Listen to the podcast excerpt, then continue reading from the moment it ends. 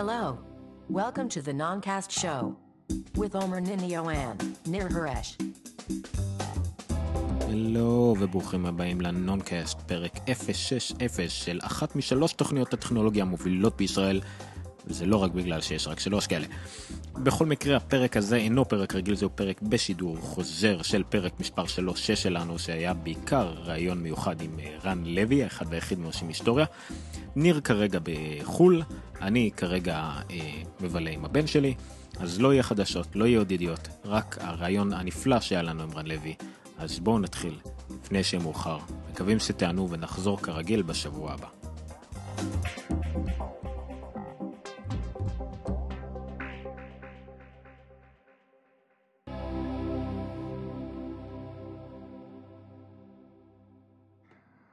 אוקיי, בסדר. אז בואו נתחיל פשוט. אתה יודע מה, אני אקריא, למה לא? אם כבר קיים, אז למה לא? רן לוי, סופר. שאני, עם שם כמו שלך כנראה זה, זה היה דחוף להם לציין את זה. כנראה, כן. נולד ב-1975, הוא סופר, מפיק ומגיש את הפודקאסט עושים היסטוריה, או עוסק בהיסטוריה של המדע והטכנולוגיה. אז אתה רן לוי. נכון, נכון. מה שאנחנו מבינים פה. אה, מה שיפה לי שבוואן ליינר שלך לא מצוין את הדבר סביר להניח שאתה עושה במשך רוב השעות היום, ממנו אתה אה, מכלכל את משפחתך ומאכיל את ילדיך, והוא בכלל אה, כדרך אגב פה פחות או יותר. מהנדס אלקטרוניקה, כן, כן. נכון. אה, צריך לשלם את החשבונות. הכובע הכובע השני שלי, הכובע הראשון, תלוי איך מסתכלים על זה. זהו, וזה זה דבר שהוא נדיר יחסית, ב, ב, לא נדיר, אפשר להגיד שזה נדיר, אבל שאדם שהוא כל כך סלבריטי אינטרנט נקרא לזה, מהבודדים שיש בארץ, שאני אגב יכול, יכול אה, לשלוף אולי שלושה או ארבעה, שזה אתה, זיו קיטרו, אולי אה, פישלר, אה, אתה יודע, כאלה שהם אנשי מולטימדיה אינטרנטית וזהו, כאילו מחוץ לזה אין להם באמת אה, קיום פופולרי, נקרא לזה ככה. אז אה, זה, זה נורא כאילו מגניב, אבל מה לעשות, צריך להיות גם כן מהנדס ביום. אה, אני, אני מודה שזה אפילו מעבר לזה, אני... אה, יש לי, בוא נגיד ככה, אפילו כרגע בוא נגיד מפודקאסטים אי אפשר להתפרנס בארץ, כן? אולי עוד כמה שנים לצורך העניין. אבל אפילו אם הייתי יכול עכשיו להתפרנס רק מלעשות פודקאסט, לא בטוח שהייתי עוזב את מקצוע ההנדסה. אני נורא אוהב את זה. כאילו, אני פריק של טכנולוגיה, אז... ומצא. ומצאת את השילוב הזה של אה, הנישה שבו אתה אוהב לעשות משהו, אבל מצד שני זה גם במקצוע ו- ומתמזג לך בתפקיד הנוכחי שלך או במה שאתה עושה כרגע, שזה באמת מ- אה, מיישם לך את שני האהבות האלה, את את השילוב לגמרי. הזה. אני מתעסק, ב, אתה יודע, באלקטרוניקה שהיא cutting edge, כאילו, וזה זה מדהים. זאת אומרת, אני, אני מודה שלפעמים לא בא לי לחזור הביתה מהעבודה. זאת אומרת, אל, אל תספרו לאשתי, אם היא תשמע את זה, אני סתם משקר פה מותק, זה באמת מז- לא זה. אבל באמת, לפעמים לא בא לי לחזור הביתה מהעבודה, אני נורא נהנה מה שאני עושה. זה מזל גדול. זה מזל מעולה, וגם כשאתה חוזר הביתה, ואז אני משער שאתה לא, אתה לא עושה את אה, עושים היסטוריה בשביל הכסף. לא, נכון, אז כאילו עושים היסטוריה זה המשך שלי כ, כזה שאני יושב בעבודה וחופר בטכנולוגיות, אז אה, אה, כאילו השם, השם של הפודקאסט הוא עושים היסטוריה, אבל כל מי שמקשיב לתוכנית יודע שבעצם ההיסטוריה פה זה רק מין כזה דרך להיכנס לטכנולוגיה ולמדע. אה, אז ככה שזה באמת המשך לחלוטין של מה שאני אוהב לעשות 24 שעות ביממה אם אני יכול. רק לפרק ולהרכיב ולבנות. יפה מאוד, ואני אני אוהב לדבר על זה. אז כנראה פה, פה משתקמים השנתיים שלי, הכושלות שלי בטכניון, ופה אתה כנראה הצלחת לשעם את העניין. אצלי אני... עזבתי את זה עוד בשביל להתגייס, אז עד כדי כך המצב היה גרוע. אולי עשית בשכל. לא. בסדר, תמיד שאני, לא לא הרבה, אבל הייתי במשהו כמו שלושה רעיונות עבודה בחיים שלי, אז אה, אני תמיד חושש מזה, אבל כששואלים אותי, ספר על עצמך, אני אומר, אוקיי, אז התחלתי בטכניון, ואז התגייסתי, ואז למדתי פילוסופיה, עברתי לקולנוע, ועכשיו אני עובד במחשבים. אז לא יודע, כנראה שאני עדיין מנסה להחליט. ועכשיו אני גם... מה תהיה כשתגדל? אני לא יודע, אבל יש לי קעקוע מאוד אופטימי של מייקל ג'ורדן על הרגל, אז אני שומר על כל האפשרויות שלי פתוחות.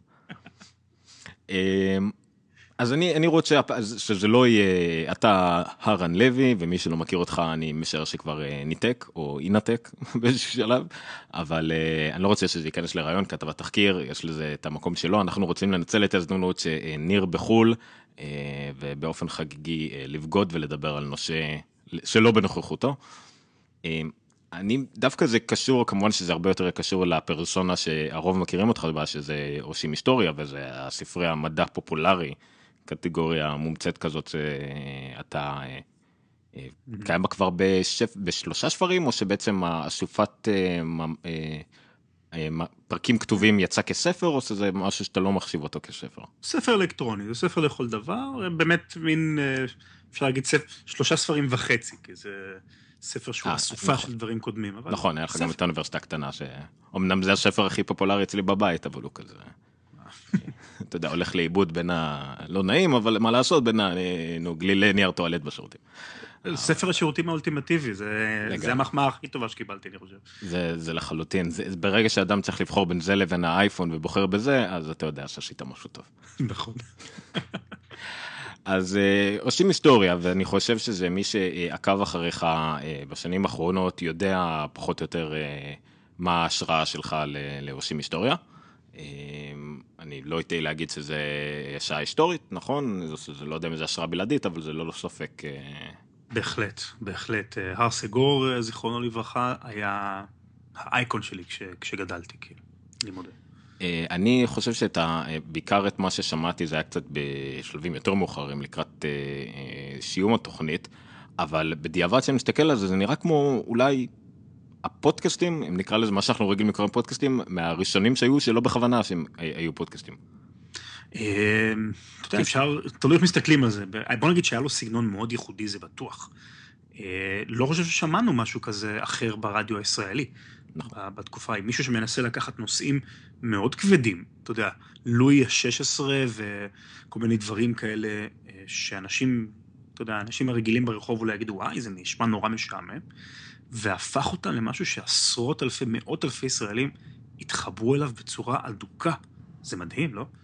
זה, זהו, זה, הכמות והפופולריות של זה, אה, ואפילו שאני חושב שעד היום מחכים אני לא יודע אם זה חיקוי שלו, נראה לי זה חיקוי של אה, לייבוביץ והר סגור ביחד, מה שעושים כיום, זה איכשהו שני הדברים, למרות שנראה לי הם לא יכולים להיות אנשים כל כך שונים, אבל... אה, נכון.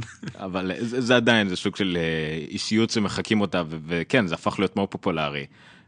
וזה דבר נדיר, וזה מוביל אותי למה שאני רוצה שנדבר עליו, שזה באמת הפופולריות של דברים כאלה איזוטריים. שוב, ארשגור דיבר על שעה היסטורית על היסטוריה, אתה לקחת את זה לכיוון ההיסטוריה של המדע והטכנולוגיה. גם כמובן שהפכת את זה ליותר מונולוג דרמטי נקרא לזה מאשר דיאלוג עם הפרשי שנים ניכרים אני לא עקבתי אף פעם אני חושב שלקראת הסוף זה כבר היו משהו כמו 50-60 שנה הפרש בין המראיינת למרואיין. נכון. אבל אם כבר שעה היסטורית אז עד הסוף. אה, פשוט אני חושב שאנשים היו צריכים להתבגר יחד איתו והם לא הצליחו פשוט כנראה. לא כן לא, לא הדביקו את הקצב לא לא.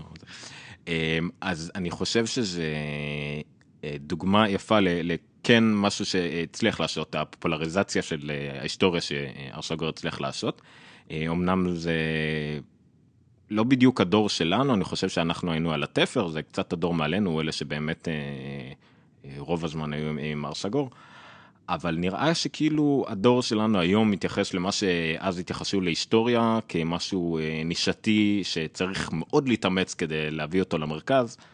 אה, אנחנו היום מתייחסים למשהו כמו טכנולוגיה אה, וגם מדע כמשהו הנישתי הזה, שעדיין מסתכלים עליו מהצד, זאת אומרת, אין ספק שיש עלייה מאוד בפודקאסטים בכלל ובמיוחד בחו"ל, שגם על זה נדבר, אבל נראה כאילו זה עדיין אנחנו בנישה, ואתה אולי הדמות שהצליחה הכי הרבה להביא את זה למרכז, עם כמה אנחנו כבר בין 10 ל-20 אלף מאזינים בשבוע, משהו כזה? אה, אם אתה סופר את זה פר פרק, אז זה כבר 30 אלף לפחות לפר פרק.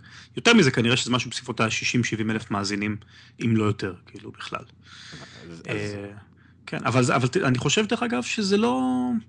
שהתחושה הזו שכאילו הטכנולוגיה היא נישתית, זו תחושה שאנחנו מקבלים רק בגלל שכלי התקשורת המיינסטרים אה, נוקטים בעמדה הזו. אה, ממה שאני רואה סביבי, כאילו, אה, גם לאנשים שהם לא חובבי טכנולוגיה, אתה יודע, הארדקור כאלה, אנשים כן מחפשים תכנים כאלה מעניינים, אבל הם פשוט לא מוצאים אותם במקומות אחרים. אתה חושב שזה באמת ככה וזה לא הבועה הטכנולוגית שבה אנחנו נמצאים פחות או יותר? שאנחנו שובבים את עצמנו, אפילו אם זה אקראית או משפחה, אנחנו שובבים את עצמנו באנשים כמונו. אמ, אין ספק שיש פה אלמנט של בועה מסוימת, זאת אומרת, אנחנו חיים בפייסבוק, אז החברים שלנו הם אנשים שהם חושבים כמונו, אה, כל המעגלים החברתיים הם ככה. אבל, כש, כשניגשתי כאילו לכל מיני, אתה יודע, מפיקים בכל מיני תוכניות טלוויזיה והכל, אתה אומר להם, אה, כן, בוא נעשה תוכנית על, על טכנולוגיה, בכלל לא, אין אף אחד שמקשיב לזה וזה, ואז אמרתי, אוקיי, אז בוא נמשיך עם עושים היסטוריה שהייתה אז קטנה יחסית, ונראה לאיפה זה יתפתח. ואז אתה מגלה שכבר יש משהו כמו, כמו שאמרנו, כמה עשרות אלפי אנשים שמקשיבים לפודקאסט, שאני מזכיר לך שפודקאסט זה בעצמו מדיה מאוד איזוטרית mm. יחסית היום. ומאוד אקטיבית, אתה צריך לפעול כדי, mm, כדי להשיג אותה. נכון, וזה כאילו, אמ, וזה, כאילו יש, יש גם מגבלה טכנולוגית מאוד קשה, זאת אומרת, אתה צריך לדעת להפעיל כרגע תוכנות מיוחדות, להתקין אפליקציות מסוימות, דברים שכאלה, זה לא קל, זה ממש לא קל. Mm. וכבר היום, אנחנו רואים שיש משהו כמו 70 אלף ישראלים שמקשיבים, שזה אומר שזו תפוצה של פחות או יותר מעריב. מספר המנויים, באמת, כן. לפי דעתי לא פחות מעיתון כזה, מספר המנויים של עיתון יומי קטן. אז תחשוב מה קורה כשאתה לוקח תכנים כאלה, אה, אם הם עשויים טוב, ומביא אותם לפריים טיים, של נגיד הרדיו, טלוויזיה זה יותר קשה להפיק, כן? אבל רדיו, סתם, גלי צה"ל, רשת ב'. אני חושב שנמצא לפחות פי עשר יותר מזה אנשים שהם קהל להקשיב, אם זה באיכות טובה. אז, אז יש לזה פוטנציאל. בכל הפחות, תחושת הבטן שלי, שאין סיבה שזה יהיה פחות פופולרי מבישול, שאתה רואה מלא מלא תוכניות. Mm-hmm. אתה יודע, גם איזשהו תרביב איזוטרי, כמה כבר אנשים אוהבים לבשל? בסדר, לא מעט, אבל אתה יודע, בכל זאת, לבשל. אה, אופנה, כל מיני דברים כאלה, תחביבים איזוטריים אחרים כאלה, שמקבלים פריים טיים, כי זה מצטלם טוב, ואולי יותר קל למפיקים להתחבר לזה. הם פשוט לא מבינים בטכנולוגיה, זה נראה להם נורא מפחיד.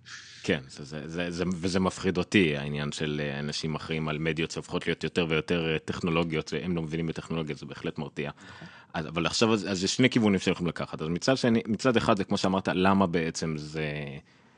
זה לא קורה, זה לא מגיע לפריים טיים. מצד שני, אם אנחנו רוצים את זה, אנחנו רואים יותר ויותר, שוב, לצערי, בעיקר בארצות הברית, כי שם גם השוק יותר גדול, אנשים כמו אה, לאו לפורט ובואינג בואינג וכאלה, שהם בעצם נהיים מין אימפריות מדיה עצמאיות. השאלה אם אנחנו רוצים להגיע למצב הזה, יחד עם בכלל כל, ה, כל הביזור של הטלוויזיה המודרנית, או תקשורת המודרנית שהופכת להיות יותר ויותר עצמאית. אם אנחנו בכלל רוצים את זה, ואם כן, למה אנחנו לא מצליחים לעשות את זה? איפה פה, מה... מה תקרת הגג, תקרת זכוכית הזאת שמפרידה בינינו לבין הפריים טיים? אמ, אני חושב, בוא נגיד, אני אתחיל מהשאלה השנייה שלך, התחושה שלי.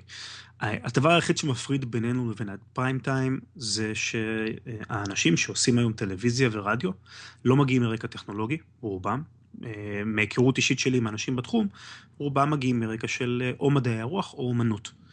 אה, אז הם בדרך כלל לא אנשים שנורא אוהבים טכנולוגיה בעצמם, יש כאלה, אבל הם לא רבים, והם גם בדרך כלל לא כך מכירים אותה, אז הם, הם מפחדים מזה קצת באופן טבעי.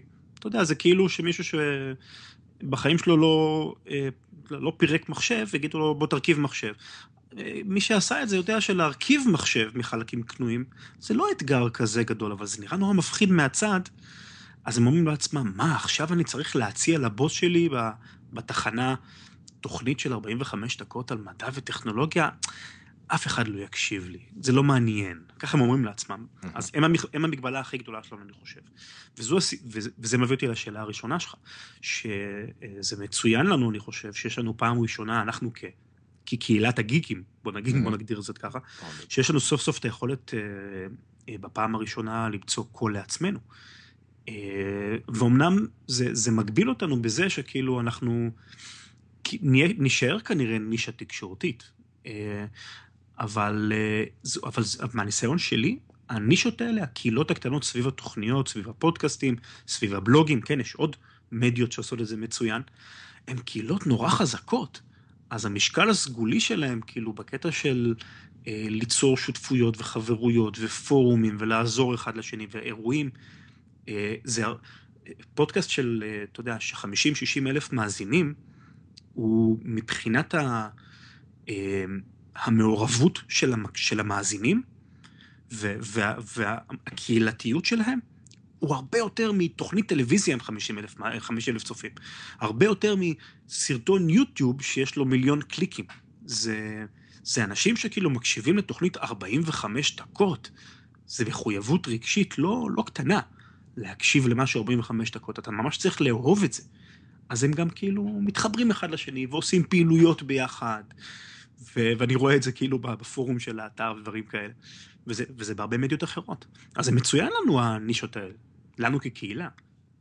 זהו, זה, אני, אתה תיארת עכשיו 50-60 אלף איש, אנשים של קהילה ומעורבים. אה, גם גרם לי לחשוב לא מזמן, הפודקאסט שלנו הוא בערך בין 200 ל-300, משהו כזה, אה, אבל גם שעתיים ומשהו של פרק הזה, אם מדברים על מחויבות זה כבר אה, רמה שאני צריך לדאוג לאנשים שמקשיבים לתוכנית הזאת. אה, אבל אז אני מתאר לזה ואני רוצה לתפוס את זה טיפה, כי אני חושב שאני מדבר אולי לאיזה שניים שלושה אנשים, ואז אני חושב לעצמי, וואי, זה, זה, אתה יודע, זה כיתה גדולה בטכניון לצורך העניין. ואז אני חושב על הפרק שלך, זה משהו כמו איזה חמש-שש נוקיות. שאתה ממלא כל פעם, ועדיף לא לחשוב על זה נראה לי, זה מלחיץ באיזשהו שלב. אה, האמת היא שבשלב מסוים זה קצת נעשה מלחיץ, אבל רוב הזמן אני לא מרגיש את זה, אתה יודע, אני יושב לבד מול המיקרופון, כן. זה לא כזה נורא. אבל נכון, אתה, אתה מדבר אולי עכשיו ל-200 איש, כן? אני בטוח שזה ילך ויגדל, דרך אגב, הדברים האלה צומחים, יש, יש, יש את הזמן שלו, כן? אבל 200 איש, וואלה, אם עכשיו היינו נותנים לך לעמוד מול אה, אולם מלא ב-200 איש, אה, יש שחקני תיאטרון שלא חווים את זה כל כן. הקריירה שלהם. אה, אז, אז, אז זה נפלא. זאת אומרת, אם ניקח את זה בפרופורציות, אז אפילו 200 איש שמקשיבים שעתיים למה שאתה אומר, זה כל כך מדהים, שרק צריך לברך על זה. נכון. אני מברך, אשתי מקללת, אז יש איזון בעולם. היא לא מקשיבה לך לפחות. לא, רק אם היא מגיעה הביתה מוקדם ומקשיבה לשוף ועושה לי פרצופים מהצד, כי ממש לא. אבל בסדר, אני, זה טוב לה שאני מדבר למישהו אחר ואני פחות מטריד אותה, ואז אני מקשיב לה, אתה יודע, הכל אה, חיים אנשים.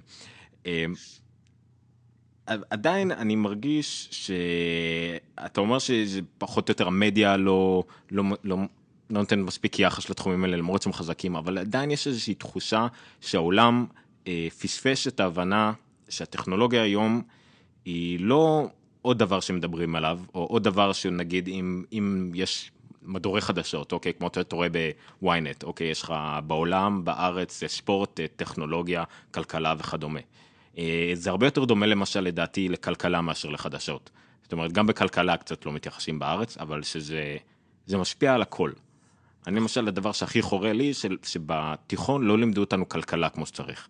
אם אני מגיע לאחרי צבא ואני לא יודע מה זה אינפלציה, שמה, דרך אגב מהפרק שלך על אינפלציה נראה לי למדתי הרבה יותר מכל דבר שאי פעם לימדו אותי בבית ספר, אז משהו דפוק פה. אם אני לא יודע ללכת לבנק ולדעת מה אני מקבל שם, זה משהו דפוק אה, בחינוך. ובאותה מידה זה גם טכנולוגיה. טכנולוגיה היום זה לא עוד מדור בחדשות, זה החדשות. בכל דבר שאנחנו אה, כמעט נוגעים בו בחיי היום שלנו, אם זה טכנולוגיה, ותרשה לי להיות אה, אה, פנבוי לרגע, אבל לדעתי נקודת המפנה הייתה בשלב האייפון, אה, או בכלל הסמארטפונים הפופולריים, שברגע שכל בן אדם יסתובב עם מחשב מאוד עוצמתי בכיס יחסית, הטכנולוגיה הייתה חלק מאיתנו. ברגע שכל בן אדם יודע לשלוח אימייל, כל בן אדם יודע אה, להתחבר לרשת חברתית ולוותר במודע או לא במודע לפרטיות שלו, הטכנולוגיה הפכה להיות חלק מאיתנו. ולא עוד דבר, אה, כמו עוד מחשב בבית שאיתו כותבים או דבר כזה. אמ, אני לא יודע אם אני מסכים עם זה, כי אני, אני מסתכל על זה מנקודת מבט של אה, רוב האוכלוסייה. ו, ורוב האוכלוסייה, ואתה יודע מה, בוא אפילו ניקח אני ואתה. אנחנו נוסעים במכוניות אה, כל יום, ונסענו במכוניות גם לפני שהיה אייפון ולפני שהמחשבים נכנסו לחיינו לצורך העניין. ואני אגיד לך את האמת, אני לא ממש סגור על זה שאם uh, אני פותח את המכסה מנוע, אני יודע בדיוק מה קורה בפנים. Uh, הרבה, בוא נגיד, אני יודע מזה, אני יודע הרבה פחות על מכונית מאשר שאני יודע אולי על uh, מחשבים למשל. Uh, ואני לא יודע אם אני צריך לדעת, או לצורך העניין אפילו, אתה יודע, אני אוכל מילקי, לא מבין בדיוק מה נכנס בפנים. את הטכנולוגיה מאחורי זה, ואנחנו תלויים בה, בטכנולוגיית המזון, לצורך הדוגמה. ואני לא יודע לגדל לבד את החיטה שלי, אין לי מושג. אז, אז אני חושב שזה עניין של בחירה. רוב האוכלוסייה בחרה לא להבין בטכנולוגיה. אה, אני חושב שזה חבל. אה, אתה יודע, בתור בן אדם שגם אני פנבוי, אז אני נורא רוצה שאנשים יבינו טכנולוגיה וידעו את זה. אה, רוב האנשים בחרו שלא להבין, באותה מידה גם רוב האנשים בחרו שלא להבין כלכלה. אבל אני מבין מאיזה מקום זה מגיע. אז אם ניקח בחשבון שכולנו עשינו בחירות, גם אני, גם אתה, גם כולם, אני לא חושב שצריך להיות, בוא נגיד, אדוקים, אתה יודע, כמו לנסות להחזיר אנשים בתשובה לעולם הטכנולוגיה לצורך העניין, להגיד להם, תראו, אתם חייבים להבין קצת על איך האייפון עובד. אה, א', אני לא חושב שזה באמת יעבוד, כי מי שזה לא מעניין אותו, זה לא מעניין אותו, כמו שאני לא מתעניין באיך, אה, אתה יודע, איך מבשלים אה, משהו, זה לא מעניין אותי באופן אישי. אבל מה ש... בוא נגיד, התפקיד, התפקיד שלנו, כאנשים שמנסים ככה לדבר על מדע ולעורר את המודעות של זה, הוא אולי כן להציג בפני אנשים את, ה, את הדברים שבהם הם חייבים לדעת בקטע של אה, של החיי היומיום שלהם. אה, לדוגמה, באמת, כמו שנתת דוגמה יפה, הנושא של פרטיות, שזה חד וחלק עניין של טכנולוגיה, mm-hmm. היום. אז בן אדם שלגמרי אין לו מושג, יעשה שטויות. אנחנו פה נותנים לו שירות טוב בזה שאנחנו אומרים לו, תשמע, הנה, נסביר לך טיפה את הטכנולוגיה הזו, כדי שתדע איך להימנע מלעשות שטויות, שאחר כך תצטער עליהן. אה, אתה יודע, יחידי הסגולה שגם יבואו אחר כך ויגידו, וואי, אני רוצה לעבוד, להבין יותר טוב על איך פייסבוק עובד. אה, אז זה מגניב, אבל זה המיעוט, אני חושב. אני, אני לא חושב שיש באמת סיכוי שנצליח לשכנע את רוב האוכלוסייה להבין יותר בטכנולוגיה. אוקיי, okay, אז אם ניקח את הדוגמה הזאת שנת... שנתנו שנינו לגבי הפרטיות, שזה דבר שנוגע לכל בן אדם, גם בלי שהוא, לאו דווקא שהוא מבין את זה, והוא פחות מבין את, ה... את הכוח שיש לו באצבעות כרגע בלוותר על הפרטיות שלו. הרי נכון. אנחנו רואים את כל המקרים של אה, אה, כל מה שסנודן הוציא החוצה, ומצד אחד, כאילו, בצד הרע של הדבר, מצד שני, אנחנו רואים, אה, אם אני מקשר את זה לחדשות שדיברתי מקודם, כל העניין של משל, כל השמות על מחשוב לביש ועל איך הרפואה והבריאות הולכים להיכנס לנו לכל גאדג'ט כמעט והכל. זה דברים ששוב, הטכנולוגיה הולכת להשפיע הרבה יותר גם על התחומים שכביכול היו פחות. אם עד היום הטכנולוגיה עזרה לנו בלצלם יותר טוב, לשחק במשחקים יותר מהנים או יותר מפגרים, הרי עכשיו הטכנולוגיה הזאת גם תשפיע על איך הבריאות שלנו תהיה, או מה אחרים ידעו על הבריאות שלנו, או בעניין של אה, מחשוב לביש עם גוגל גלאס וכאלה, גם על איך אנחנו רואים את העולם, רואים את המידע ואיך יודעים את המידע עלינו וכדומה. זאת אומרת, אנחנו נגיע פה לאיזשהו, לא רוצה להשתמש במושג סינגולריות שמשתמשים בו הרבה פעמים לא נכון, ואני גם משתמש בו בטח לא נכון, אבל איפשהו נגיע למצב שבו הטכנולוגיה והחיים שלנו, אחד הם יהיו פחות או יותר, ואנשים, אני, אני, אני רוצה, אם, אם נסתכל בצורה פסימית, אם נסתכל על גוגל כרוע בהתגלמותו, אז חברות כאלה מאוד היו רוצות שלא נדע לאן אנחנו הולכים. אה, ומצד שני, החברות הטובות, נגיד הממשלות, בהנחה שהיה ממשלה טובה, הייתה רוצה לעשות על זה רגולציה ושכן נדע לאן אנחנו הולכים ולפקח על זה. אז פה אנשים שפחות, אולי כמו שראינו במשבר הכלכלי, אנשים שלא ידעו כלכלה ולקחו משכנתה על משכנתה על משכנתה ונפלו, אז אנחנו, אני דואג מזה שבגלל חוסר התייחסות לכלכלה ברמה של, אה, fucking, החברה הכי רווחית והכי גדולה בעולם, בהפרש ניכר על כל חברה אחרת, זה חברת טכנולוגיה proper שמייצרת ארבע מוצרים בלבד. זה צריך להפחיד מישהו.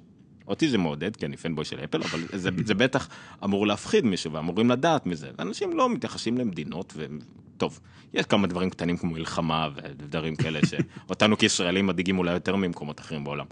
אבל עדיין, זה, זה, זה, לאפל יש עכשיו יותר cash מכל חברת נפט אי פעם, ואנחנו עדיין היום בתפיסה שלנו חברות נפט זה... הדבר עליו יוצאים למלחמה, ואפל שווה כמו כמה חברות כאלה ביחד. אז... כן, זאת אומרת, נכון, חברות כמו אפל וגוגל ופייסבוק, היום הם חלק, שולטות על החיים שלנו בצורה...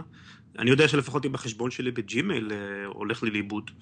אני יכול לתלות את הנעליים פשוט. אין לי, אין לי, אני תלוי בזה באופן מוחלט. כן, ללכת להבין אולי באמת במכונאות ולעבוד על מנועים ולפרוש ככה. עדיף. כן. אמ, אבל אה, אתה יודע, אני, אני בראייה שלי, אני, אני יותר אופטימי אולי קצת. אני חושב שתמיד אמ, את ה... אה, תמיד היינו בתלות כזו או אחרת בחברות ענק, בוא נגיד לפחות במאה ה-20. אה, לא תמיד אנחנו מרגישים את זה באופן ישיר, אבל... אה, למשל, אם אתה לא מסתכל בהיסטוריה של ישראל, אז אה, בסך הכל לא הרבה חברות ניהלו פה תמיד את העניינים בשוק.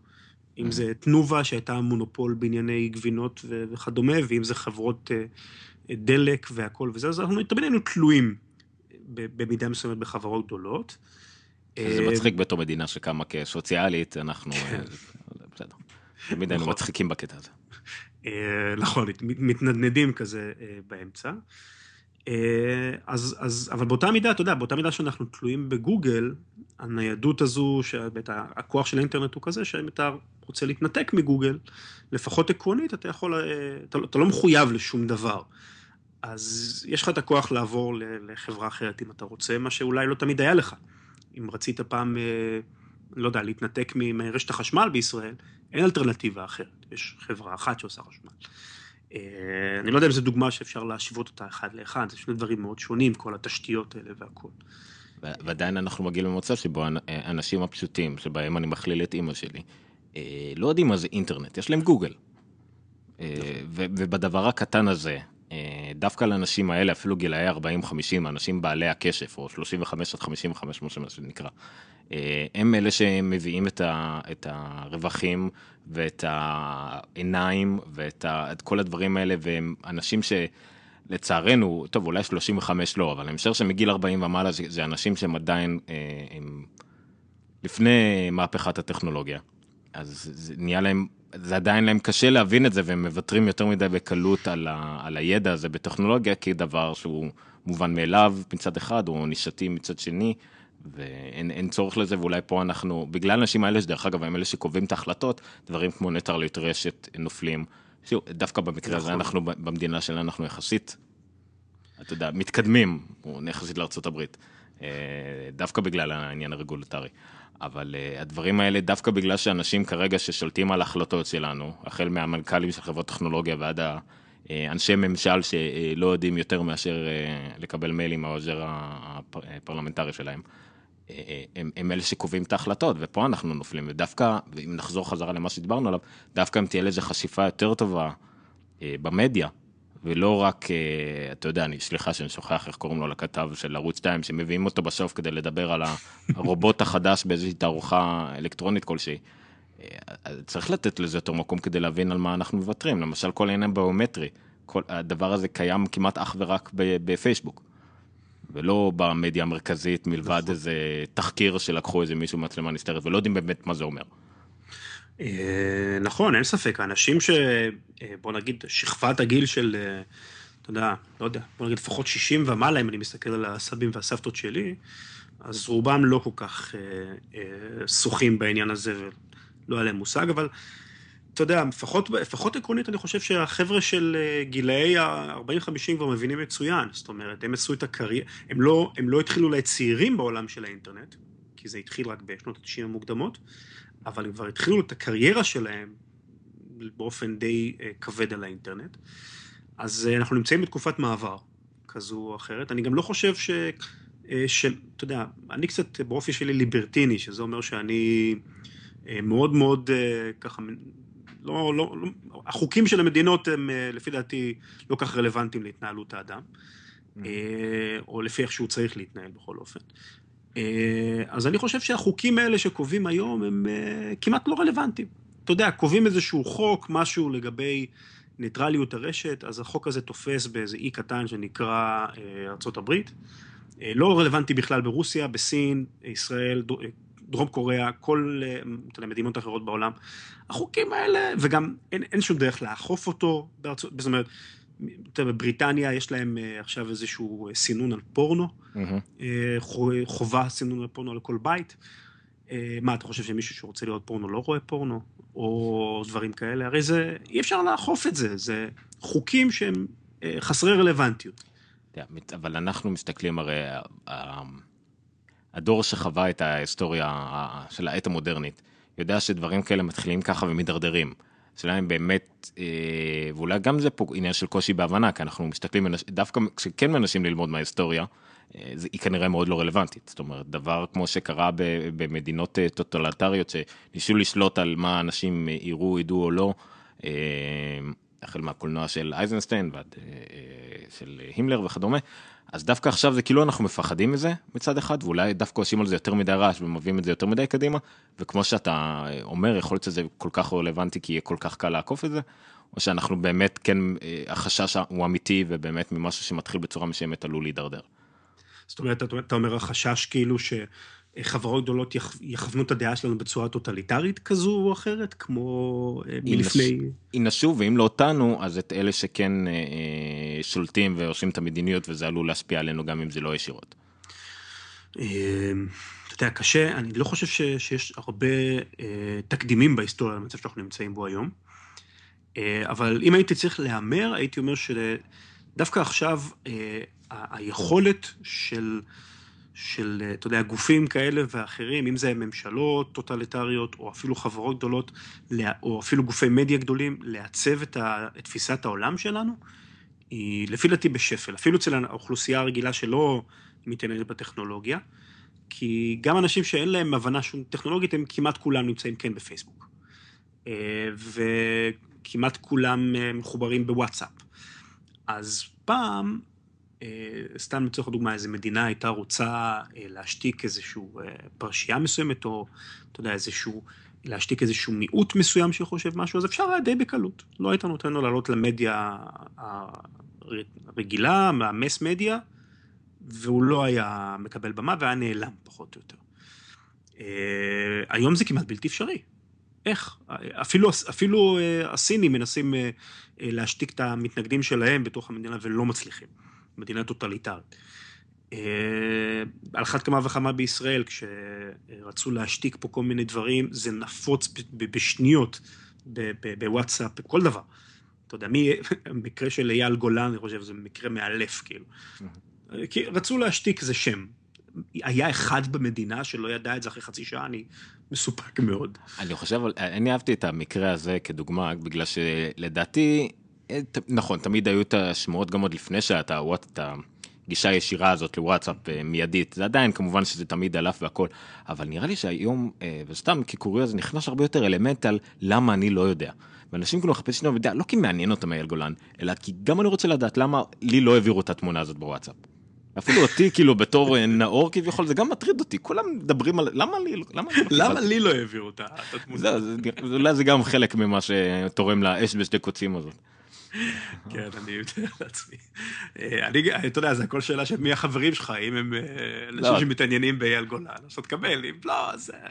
כן, אני דווקא, אני אהפוך, זה דווקא באים אליי, אשתי גם עובדת בעיתון יומי קצת יותר גדול ממעריב, אז זה גם תמיד כזה, שמעת על המאמן והכל, ואז אני צריך להרים טלפון, ואז תשאלי את ההוא, ואז זה זה, היא גם מרטפת את התמונות, אז אתה יודע, זה לפני הפיקסלים.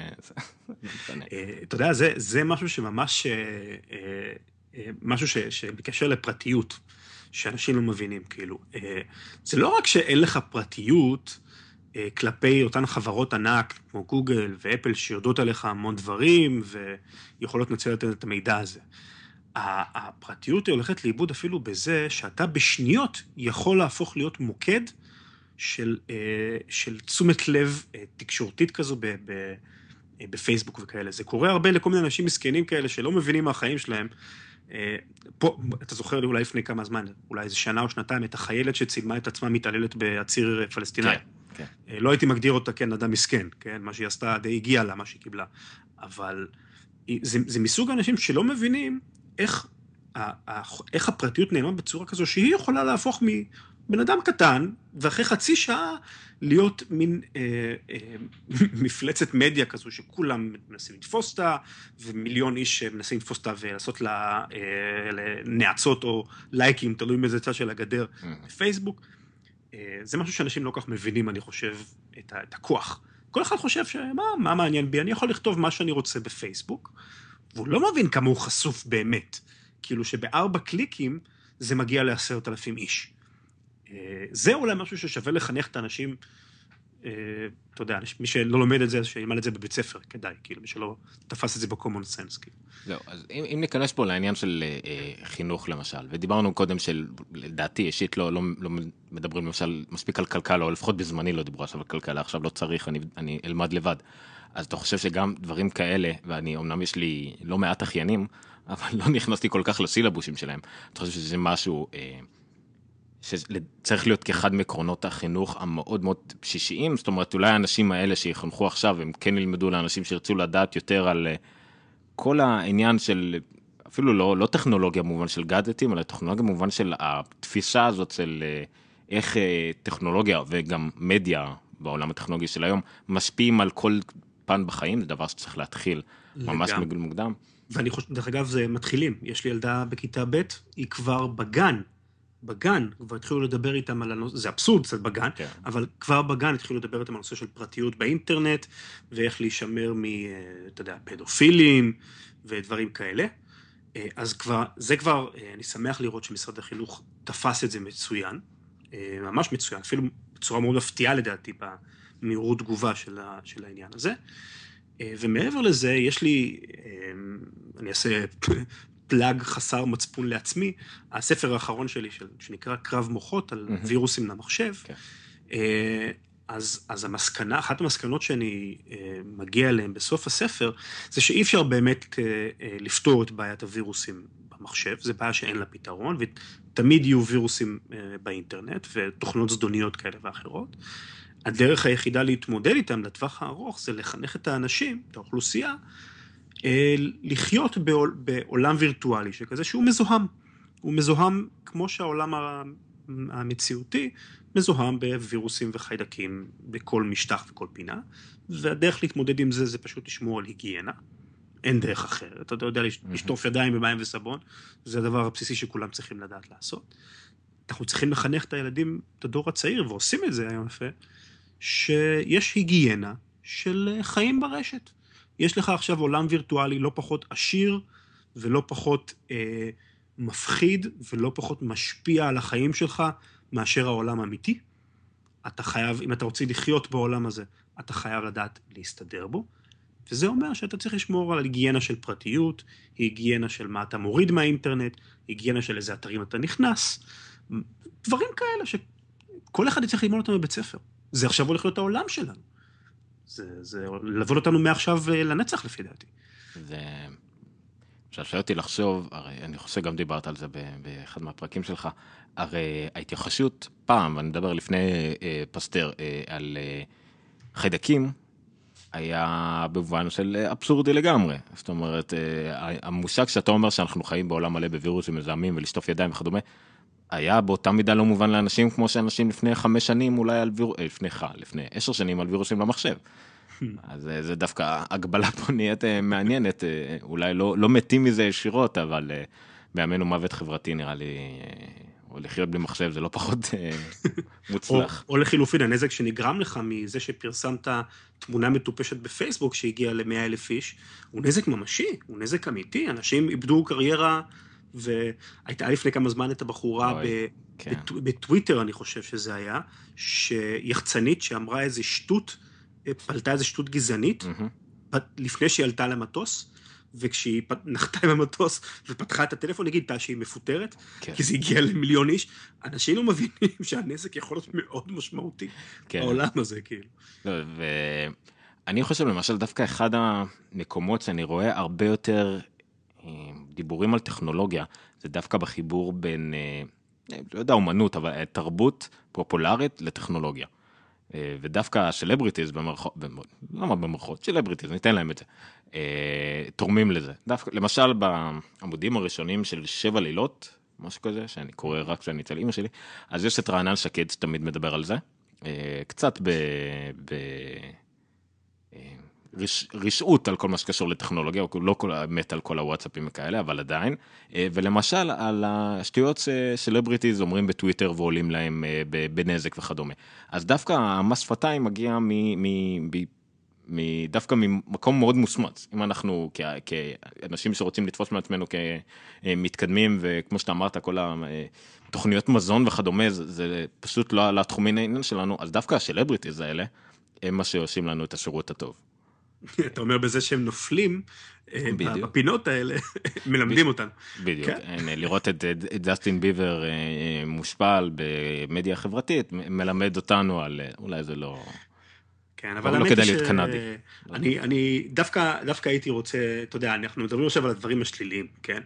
אבל אה, אני, כמו שאמרתי מקודם, התפיסת עולם שלי היא מאוד אופטימית, ו, ואני אומר שלמרות שהטכנולוגיה, אה, יש לה את הצדדים הפחות אה, חיוביים כאלה שדיברנו, בסופו של דבר זה מדהים. זה, זה נותן עוצמה בידיים של כל אחד. אנחנו חיים בתקופה מדהימה מהטכנולוגיה הזו. אה, אני לא יכול להגיד לך כמה כבר אנשים מסביבי הגשימו את ה... אתה יודע, את החלומות שלהם, את ה... מצאו את החברים שלהם, את הקהילות שהם אוהבים, הביאו את התחביבים שלהם לרמות מדהימות, והכל בגלל שיש להם את הגישה הזו של האינטרנט. אני, תחשוב עליי, אה, אה, התחלתי בתור סופר, אה, בעולם, אתה יודע, בעולם הישן, עם ספרי נייר. אה, כשהספר הראשון שלי, שהתחלתי לכתוב אותו, זה היה לפני פייסבוק. אה, וואו, אה, באמת? פרפטום מוביל התחיל עוד לפני אה, פייסבוק. זאת אומרת, הוא יצא לאור ב-2007, אבל כשהתחלתי לכתוב אותו, זה, כן, כן. זה עדיין היה כשהייתי סטודנט בטכניון, וכבר היה כמובן אינטרנט והכל, אבל למשל הסושיאל מדיה לא היה קיים כמעט, אם בכלל, בתקופה הזו. אה, לא הייתי מסוגל, אה, אם, הייתי נשאר אך ורק בעולם הישן הזה של אה, ספרי נייר, לא הייתי מסוגל לעולם להגיע לעשרות אלפי אה, קוראים. אין סיכוי. זה נדיר מאוד מאוד מאוד בישראל שסופר בתחום המדע הפופולרי יעשה דבר כזה. אה, ו- ורק בזכות זה שיש את האינטרנט, ויש דבר כזה שנקרא פודקאסטים, הצלחתי פתאום להגיע, לקבל, אה, אתה יודע, קול משלי, במה משלי. אה, בעולם אחר הייתי נידון ל... אתה יודע, לכתוב למגירה, לכתוב לאותם 100, 200, 300 איש שמעניין אותם. אז לפרוס לצריף כמו המינגווי ויצטטו אותך עד סוף הימים, אז אולי זה לא הכל רע. לא, יכול להיות, אבל זה, זה נדיר. כן. זה, אה, אתה צודק לחלוטין, ופה זה, זה הרבה, אני מקשיב המון לפודקאסטים אמריקאים וכל הבלוגרים האמריקאים, ואנשים שהגשימו את החיים שלהם, החל מדוגמה אחת של אה, אה, דן בנג'מין, הוא גם הקים רשת פודקאסטים מכלום, הוא היה בכלל בונה אתרים ויועץ כזה מאוד, אה, גם אהב את העבודה שלו, אבל באיזשהו שלב הוא נזכר שהוא למד רדיו פעם, והתחיל להקליט אה, אה, תוכנית עם חבר אה, טוב יחסית, עם ג'ון גרובר, שבמקרה יש לו 150 אלף קוראים ביום, אז זה עוזר. ופשוט מזה הוא פתאום, עכשיו הוא בעלים של רשת מכנישה, עצמאית לחלוטין, וזה דוגמה אחת, שוב, לתחום שאנחנו קצת יותר מתעניינים בו, של הפודקאסטים, אבל זה קיים גם כן החל מסופרים עצמאיים. אה, אהבתי שבפרק האחרון אתה אה, טיפה ירדת על אה, גלן פל- פלשמן. נכון. אני עם בדיוק, הגע- הקמפיין קיקסטארטר שלו, שלא הצליח. זהו, בדיוק הגבתי לפרק בעמוד שלך שם, שהוא הוא הרוויח משהו כמו, רק הגיע ל-4,000 דולר, אבל לא הרבה אחר כך הוא זכה ביותר מ-30 אלף דולר בג'פרדי, במלך הטריוויה. זה אני לא ידעתי דרך אגב, הוא זכה ב-30 אלף במלך הטריוויה? הוא זכה בשתי תוכניות רצוף, זה קצת יותר מ-30 אלף דולר, וזה גם, הוא כתב על זה הרבה, ובטוויטר הוא דיבר על זה הרבה. הוא, זה פשוט בגלל שהוא ראה כל החיים שלו, וזו תוכנית מאוד מתוחכמת, זה לא כמו שקצת אה, צחקו עליה בארץ עם אה, אלי ישראלי. זה נחשב בארה"ב תוכנה, אה, ממש תוכנית מסוג העילית נקרא לזה ככה. אנשים שהגיעו לשם לגבהים זה אנשים פסיכיים גאונים שהצליחו להגיע גם למאות אלפי דולרים, השקיעו שמונה תוכניות רצוף או משהו כזה. אה, ולא, ולא נשכח את אה, אינטליגנציה מלאכותית, אה, ווטסון שניצח בג'פורדי. אה, זהו, זה גם, הוא גם דיבר על זה הרבה, פליישמן, על כמה זה באמת היה השילוב של אה, מה שהמח... שהוא הצליחו לנצח, אבל גם את המחשב בכמה שוגים, אבל פשוט במהירות תגובה הוא הרבה יותר מהיר מהם. אבל בגלל שזברטי משלב לא רק עניין של שאלות על טריוויאל, גם ניסוח השאלה, והב... היה פה איזשהו תחכום, אבל כן. אה, זה, זה, הצליחו לנצח גם פה, הצליחו, זה, זה יפה שכמו שקרה עם, עם, עם אה, וואי, קספרוב, סליחה, אה, שהמחשב ניצח אותו בהתחלה וקספרוב הצליח אחרי זה, זה פשוט עניין של לדעת, גם אפילו מחשב הכי חכם בעולם, זה איכשהו אנחנו נצליח להתגבר עליו, נותן לנו טיפה אופטימיות. אה, אני לא יודע אם בטווח הארוך אה, זה נכון. כן. אם אתה לוקח את קספרוב כדוגמה, אז קספרוב אמנם בהתחלה עוד היה לו את ה... הוא, אתה יודע, הוא, ההפסד שלו לכחול עמוק היה דחוק ב-97, זה כן. נגמר שלוש, שתיים או ארבע וחצי, שלוש וחצי, כן. משהו כזה. אה, אבל תראה, 15 שנה אחר כך, אה, 17 שנה אחר כך, מחשב כף יד יכול לנצח את אלוף העולם עם, עם יד וירטואלית אחת קשורה מאחורי הגב. אה, כבר אין אתגר. זאת אומרת, מחשבים הרבה יותר טובים מבני אדם בשחמט. כן, אבל עדיין תמיד יהיה לנו את יתרון, למשל תמיד גרנד מאסטר בשחמט מול אייפון ממוצע, אז לזה ייגמר הסוללה לפני זה. אז אנחנו שומרים על יתרון מלאכותי כלשהו. אתה יודע, יכול להיות, אבל אם האייפון מצליח למנוע מאיתנו דרך לאכול, אז גם אנחנו בצרות.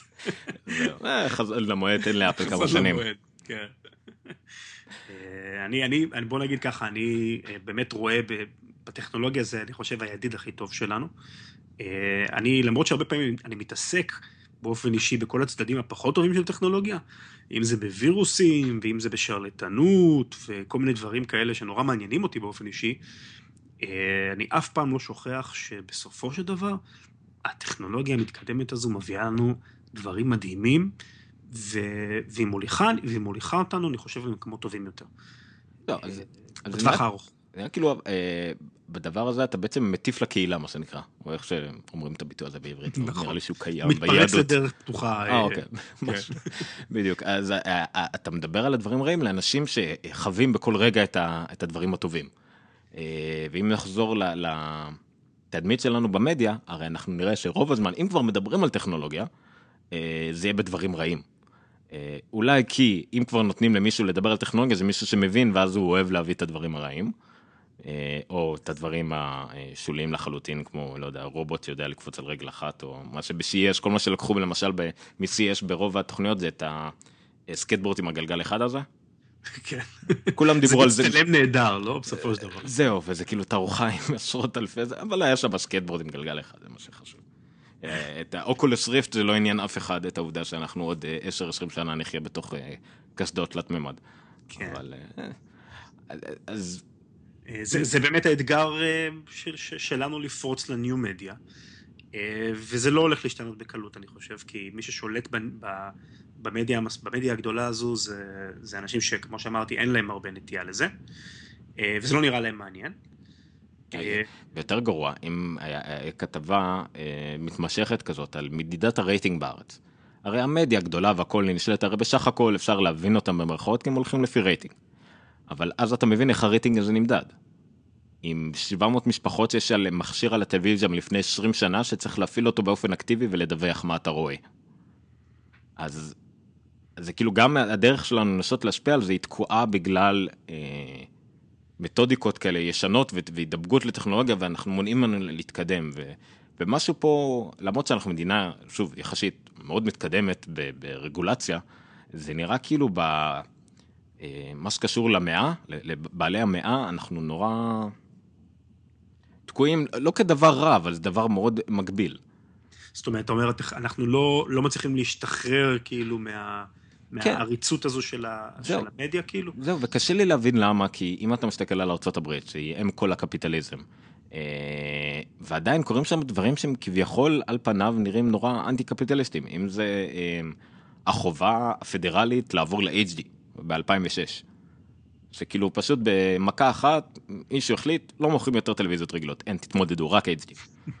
זה כאילו זה דבר שכאילו ומצד שני יש להם את כל העניין של הניטרליות רשת שזה כמובן של ורייזון uh, תחליט אם אתה תראה עכשיו נטפליקס או לא תראה נטפליקס ותשלם יותר בשביל זה או כל מיני שטויות כאלה.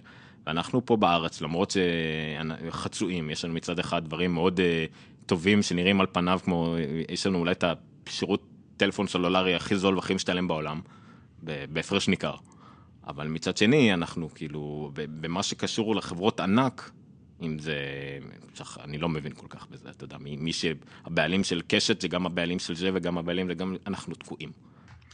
אמ, זה, זה, זה נכון, ודרך אגב באמת ישראל אני חושב נמצאת באופן עקרוני במצב פנטסטי בכל הנושא של אימוץ טכנולוגיות, אה, אם אתה מסתכל בכל מקום אחר בעולם כמעט. אה, במדיה משום מה, באמת, לא יודע, אולי לא... אולי מכיוון שבאמת אה, הם לא כך מחוברים גם באופן אישי, אני חושב, רובם לעולם הטכנולוגי, אז הם לא... אז גם פה הם לא מאמצים יותר מדי, ועדיין משתמשים בכל מיני שיטות של מדידת רייטינג ישנה, אבל אה, אתה יודע, התחושה שלי שהניסיון הזה להיאחז בדברים הקודמים הוא נדון לכישלון. הקהל שלהם, גם הקהל שהיום אה, רואה את התוכניות, הוא הולך ונסחף, אה, הוא, הוא מתרחק מהם לאט לאט.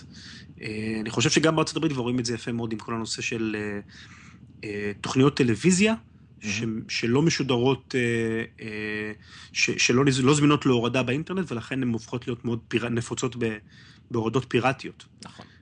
שזה משהו שתחנות טלוויזיה בארצות הברית צריכות ללמוד על בשרם כנראה, כי גם שם הם כנראה לא מבינים את העולם הזה בצורה טובה מספיק. לא, הם, זה... הם צריכות להבין שהקהל שלהם לא נמצא שם. אז כל תוכנית שאתה לא תשים אותה מיד באינטרנט, ברגע שהיא עלתה לאוויר בטלוויזיה, יורידו אותה פיראטית, אין בעיה. בדיוק, ובניגוד מוחלט למה שקורה בארץ ושאמרתי עם הרייטינג, שם בארצות הברית מדד נילסון, שהוא זה שקובע, אה, התחיל להכניס לאט, לאט מדי, אבל הכניס, הם מודדים בטוויטר. הם מודדים פופולריות של תוכנית לא רק לפי כמות בתים שהם מצליחים למדוד, אלא כמות דיבורים בטוויטר, או כמות אה, צפיות בטאבלטים. והדברים האלה גם אנחנו רואים שמתחילים לחלחל ומתחילים לפגוע ותוכניות אה, אינטרנט אה, פורצות דרך. אה, ואני מקווה שזה יקרה מתישהו בארץ, אבל אני, אני, אתה למשל אמרת מקודם ש... יש פסימיות מסוימת לגבי מי שאחראי על המדיה ועל אנשי תקשורת שאיתם אנחנו צריכים, אה, מי קובע מה יראו, וזה אנשים שפחות מעניין אותם טכנולוגיה, והמפיק הקטן, הרעיונאי, צריך לבוא למפיק הגדול ולייצר לו תוכנית על מדע וטכנולוגיה, וזה לא ילך. ואני מאוד מקווה שהדור שלי, שלמד איתי אה, קולנוע באוניברסיטת תל אביב וכדומה, וגם בספיר ובשפיגל וכדומה, אם ניתן להם איזה 10-20 שנה, אני לא מבין איך זה לא קרה עד עכשיו בקשת, כי אבי ניר הוא גם כן סטודנט לקולנוע סך הכל, הוא סטודנט כאילו שבא מה, מהעולם הזה. אה, אני מקווה שזה, שזה מביא לנו, ואני יודע שכמעט כל המחזור שלי לקראת הסוף, כשהתחיל העידן הדיגיטלי שסיימתי ללמוד, אה, התמקדנו בלעשות דברים ליוטיוב. אנחנו מצלמים פורמט לא מצד אחד לראות בקולנוע בגדול כי זה אני צריך להציג בסוף שנה מצד שני אבל כדי שיראו אותה אנחנו מראש קובעים לגודל של 10 על 15 סנטימטר ולא יותר מזה. אז אה, אולי נקווה שהדור הזה יגיע וייקח אותנו אה, להחליף את אה, יונית לוי או משהו, אני יודע. כן, אתה יודע, וכשאני, תוך כדי שאנחנו מדברים, ואני מנסה למצוא דוגמאות ממדיות אחרות, אז אני חושב שזו תופעה שמשותפת להרבה הרבה תחומים באמנות ותרבות. למשל, נושא של חברות מוזיקה. שלא השכילו לאמץ את הקטע הזה של לעזוב את הדיסקים כמודל רווחי יחיד, אה, כדי למנוע אולי את הנושא של הורדות פיראטיות, והיו צריכים שאפל יתפסו אותם אה, אה, באשכים פחות, בדיוק, בגואבוס, בשביל שזה יקרה. בקולנוע עדיין הם לא מוכנים לאמץ מודלים מתקדמים כדי להילחם בהורדות הפיראטיות. ספרים, ספרים, אני רואה את זה מצוין בתור סופר היום. בארצות הברית פחות, אבל בישראל עדיין הוצאות ספרים לא מוכנות להקשיב, לא מוכנות לשמוע על פורמט דיגיטלי. הוא לא קיים מבחינתם. זה, הם, הם, אני כבן אדם שהוא גם סופר וגם אה, מבין את העולם הדיגיטלי, אני מסתכל על זה כאילו, אתה יודע, הם, הם, הוצאות הספרים הישראליות היום אה, יושבות אה, על פסי רכבת ומשתזפות בזמן שהרכבת הולכת לדרוס אותם. וזה פשוט מטופש לחלוטין, אבל כנראה שהן צריכות ליפול בשביל להבין את זה, בטווח הארוך כאילו. כן, הם לא מבינים כמו שברכבת יושבים אנשים עם אוזניות ושומעים את... את פרפטו מובילה באודיובוק, כאילו. נכון, נכון, צריכים להבין שהקהל שלהם, אמנם כרגע הקהל הוא, אוקיי, קונים ספרים. אבל uh, מי שחושב שכאילו אנשים ימשיכו לקנות ספרים רק בגלל שיש להם ריח טוב והנייר כיף למשש אותו, שילך לחפש uh, תקליט ויניל. שגם אני בתור ילד אהבתי להקשיב לתקליטי ויניל, והיה נורא נחמד לנקות את האבק. ואתה יודע, היה כזה ריטואל כזה שאתה מכניס, ו... אתה יודע, שם אותו על הזה ושם את ה... שם אותו על הפטיפון ושם את המחט, נורא נורא ריטואל. שיחפש את התקליטי ויניל, איפה הם הלכו. זה, זה לא העתיד, זה העבר. אנשים שצריכים להבין את זה בכל המדיות, וזה לא קל. נכון. אחת הסיבות שאני שוקל לעשות אה, פודקאסט אה, מצולם למשל, זה בגלל שבדיוק מאחורי יש ספרייה ענקית עם, אה, אני לא אגזים, משהו כמו איזה 500 600 ספרים, וזה, אתה יודע, בבית פרטי שלי כצעיר שרק התחתן וכדומה. אה, אבל מצד שני המצלמות כבר נהיו כל כך אדג'י ששווה נניח שיראו את האבק על הספרים האלה. קצת אה, גם אצלי דרך אגב יש לי מלא מלא ספרים אני שומר עליהם אני לא אזרוק אותם.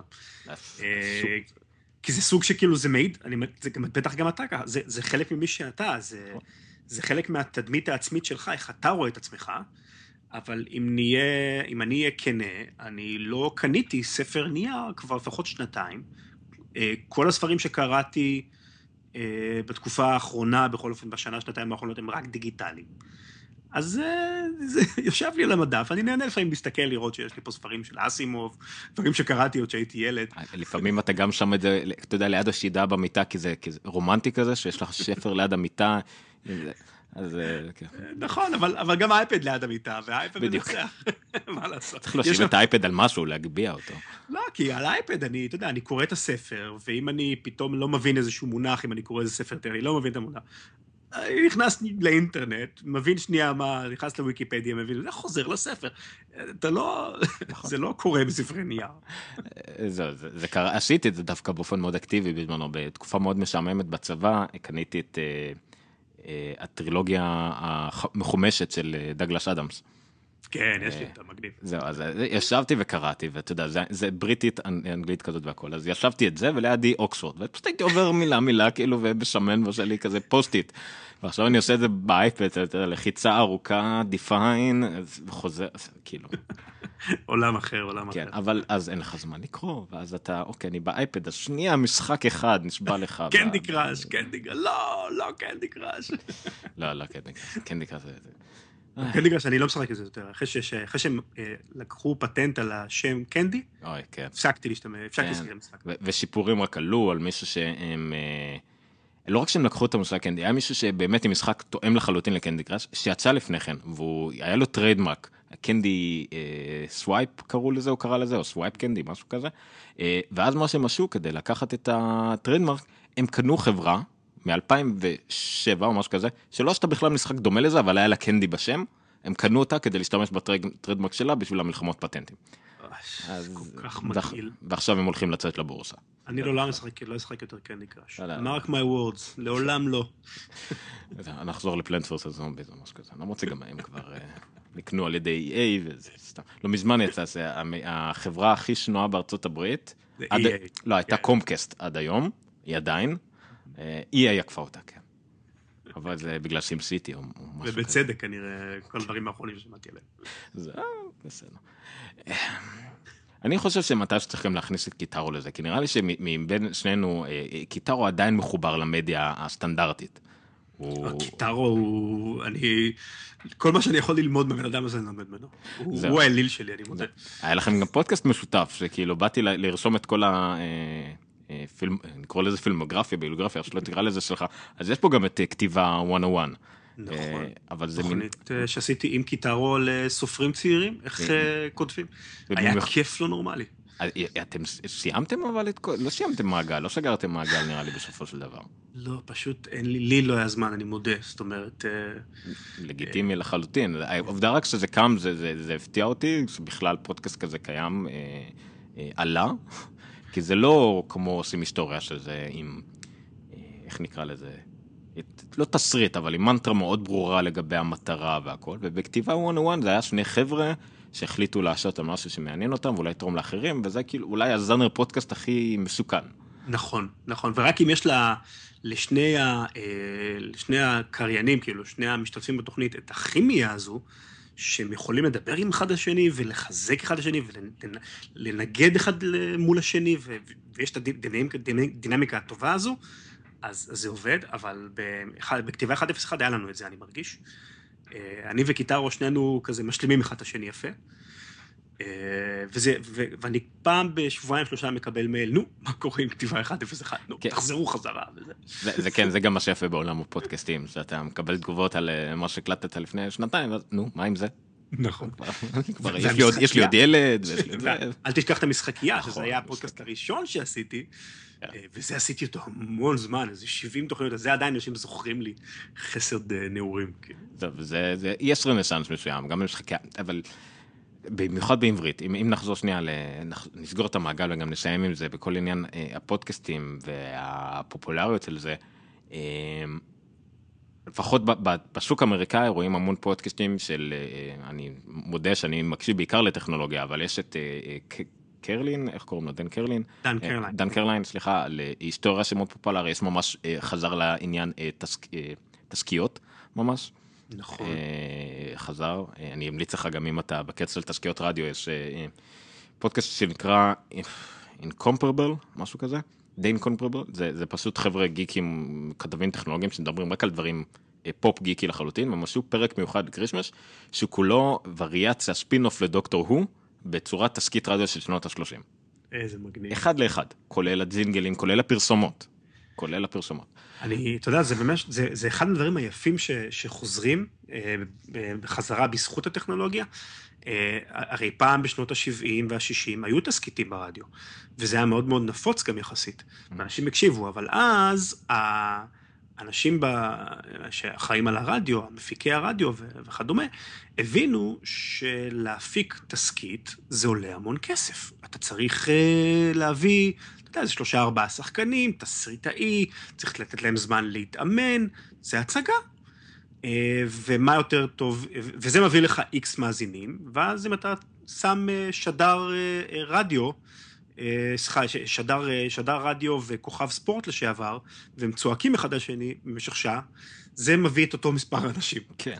אז תסכיתים עפו מהר מאוד דרך החלון, אבל היום, כשיש לך את העולם הזה של הפודקאסטים, אז אה, אין לך את המגבלה הזו. זאת אומרת, אנשים אה, מקשיבים למה שהם אוהבים. אז הקהל, כי הקהל עדיין קיים. אם אנשים אהבו את זה בשנות ה-70, גם אנשים ב-2014 יאהבו את זה. זה, זה. זה משהו שהוא... הקשיבו לו אז, הקשיבו לו גם היום. נכון. אז ו... אה, יש את הקהל, הקהל לא הלך לאיבוד. יש דבר שאתה ציינת כמה פעמים, שאחד הדברים שהם גם, גם טובים וגם רעים שקוראים לנו בעת המודרנית, זה גדילת הזמן הפנוי. אה, הדבר שהאנושות פשוט מתקדמת אליו כל הזמן, הטכנולוגיה, הדבר שהכי תורם אליו, זה, זה עודף זמן פנוי לאנשים.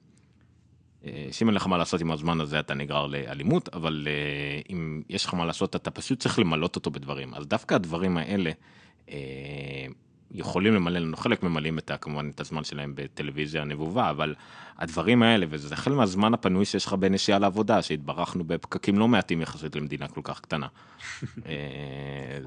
ואני לא, לפעמים מתנדב להישאר בפקק רק כדי שאני אספק לראות סרט, אני את ה...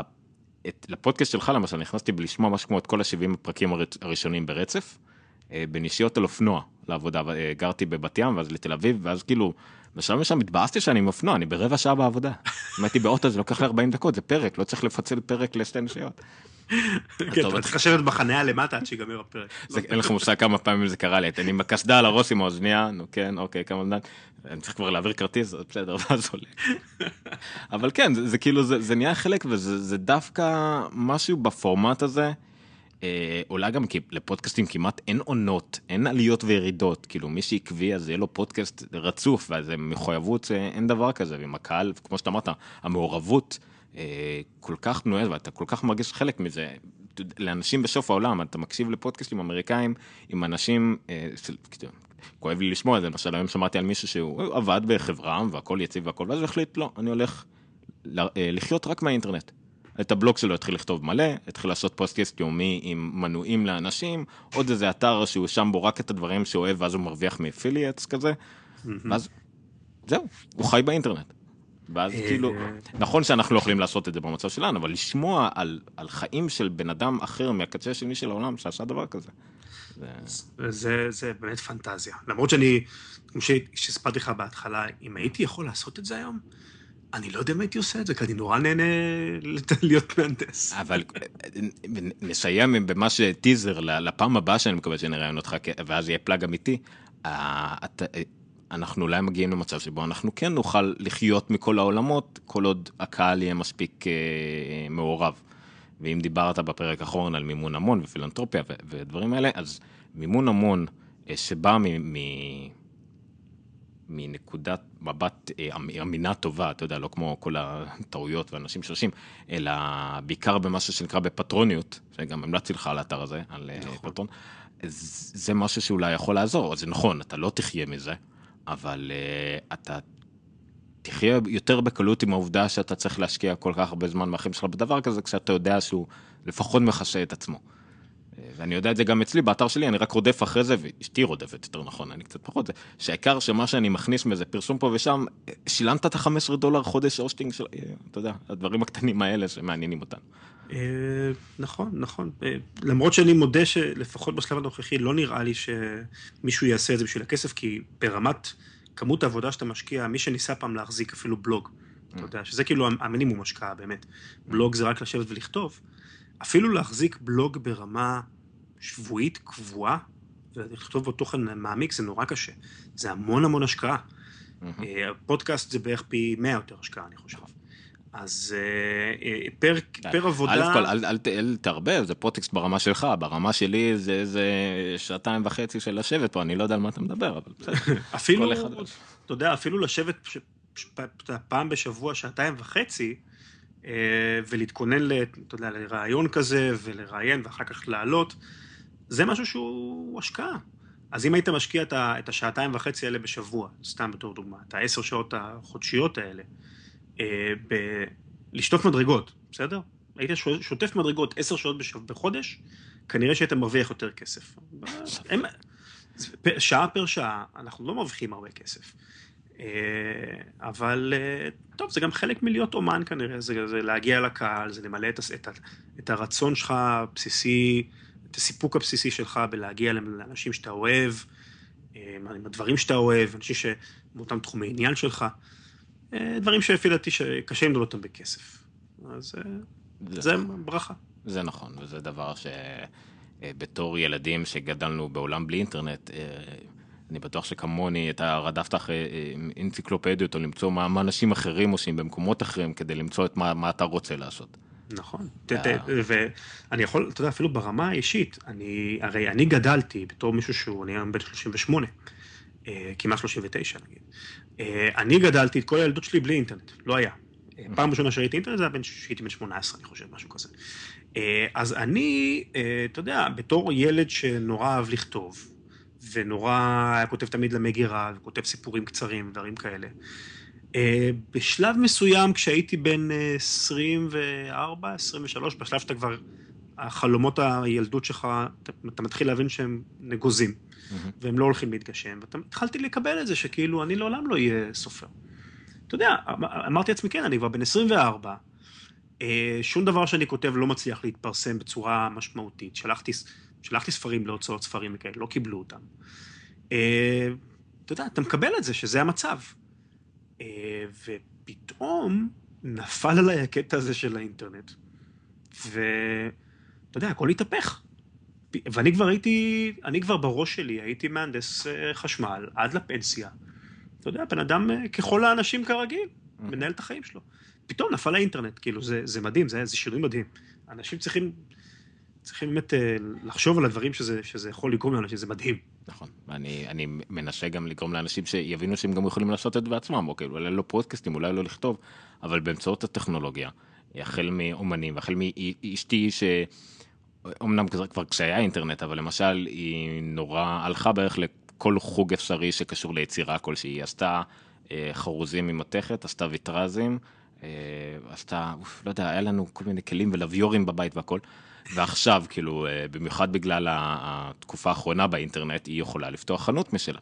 ולמכור כדורים סינים רקומים כאלה ב-100, 200, 300 שקל לאנשים בשפרד, ברזיל ו...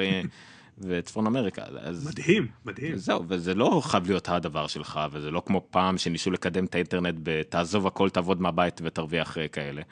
אה, אבל זה בהחלט משהו שיכול להעשיר את החיים שלנו, למלא את הזמן הפנוי שלנו, דברים שאנחנו אוהבים באמת, ואולי מדי פעם גם להתייחס לילדים כי הם גם שם. אה, או במקרה שלך פשוט לכתוב להם ספרים ואז כאילו אני מקדיש להם ספר פעם בכמה שנים ואז אני כאילו אני אבא טוב. בדיוק. אז, אה, אז אני רוצה לשם בדיוק בזה, בדברים שפלאגינים אה, אה, חסרי בושה, כי זה באמת לא, לא יעזור לאף אחד. גם תעשה פלאגן, אל תצפה יותר מדי. אתה, אז אתה, אני, מה, מה עשית? פרפטום מובילה היה ראשון, נכון? נכון, ב-2007 יצא פרפטום מובילה, מכונות של תנועה מתמדת, זה הספר הראשון שלי שהיה. שעכשיו קיים, הוא קיים גם כשפר אלקטרוני או רק כשפר אודיובוק? אה, רק כספר אודיובוק, בינתיים משיקולים של זכויות יוצרים, כשאתה אה, אוקיי. סופר מתחיל, אתה יודע, אין לך זכויות לכלום פחות או יותר. גם כשאתה לא מתחיל. אה, גם, כן, זהו, אם אתה. אלא אם כן אתה רם אורן או משהו כזה. כן. בדיוק. אז זה היה ב-2007, ב-2009 יצאה האוניברסיטה הקטנה, שהוא יותר, יותר לקהל הרחב, בוא נגיד זאת ככה. הוא גם חלק מסדרה כזאת, זה לא איזה משהו שהוא היה לגמרי... נכון, נכון. יצירה כוללת עצמאית, ושאתה אה, יכול... למרות שדווקא, אתה יודע, למרות שזה באמת, זה, זה התחיל כסדרה, הסדרה במקור היא אמריקנית. כן, נכון. ואנחנו בישראל בעצם אה, המשכנו מאיזושהי נקודה ועשינו משהו חדש לגמרי בישראל, כאילו, אז נחמד. אה, והספר האחרון, כמו שאמרתי, זה קרב מוחות. באיזה שלב נכנס שעושים היסטוריה?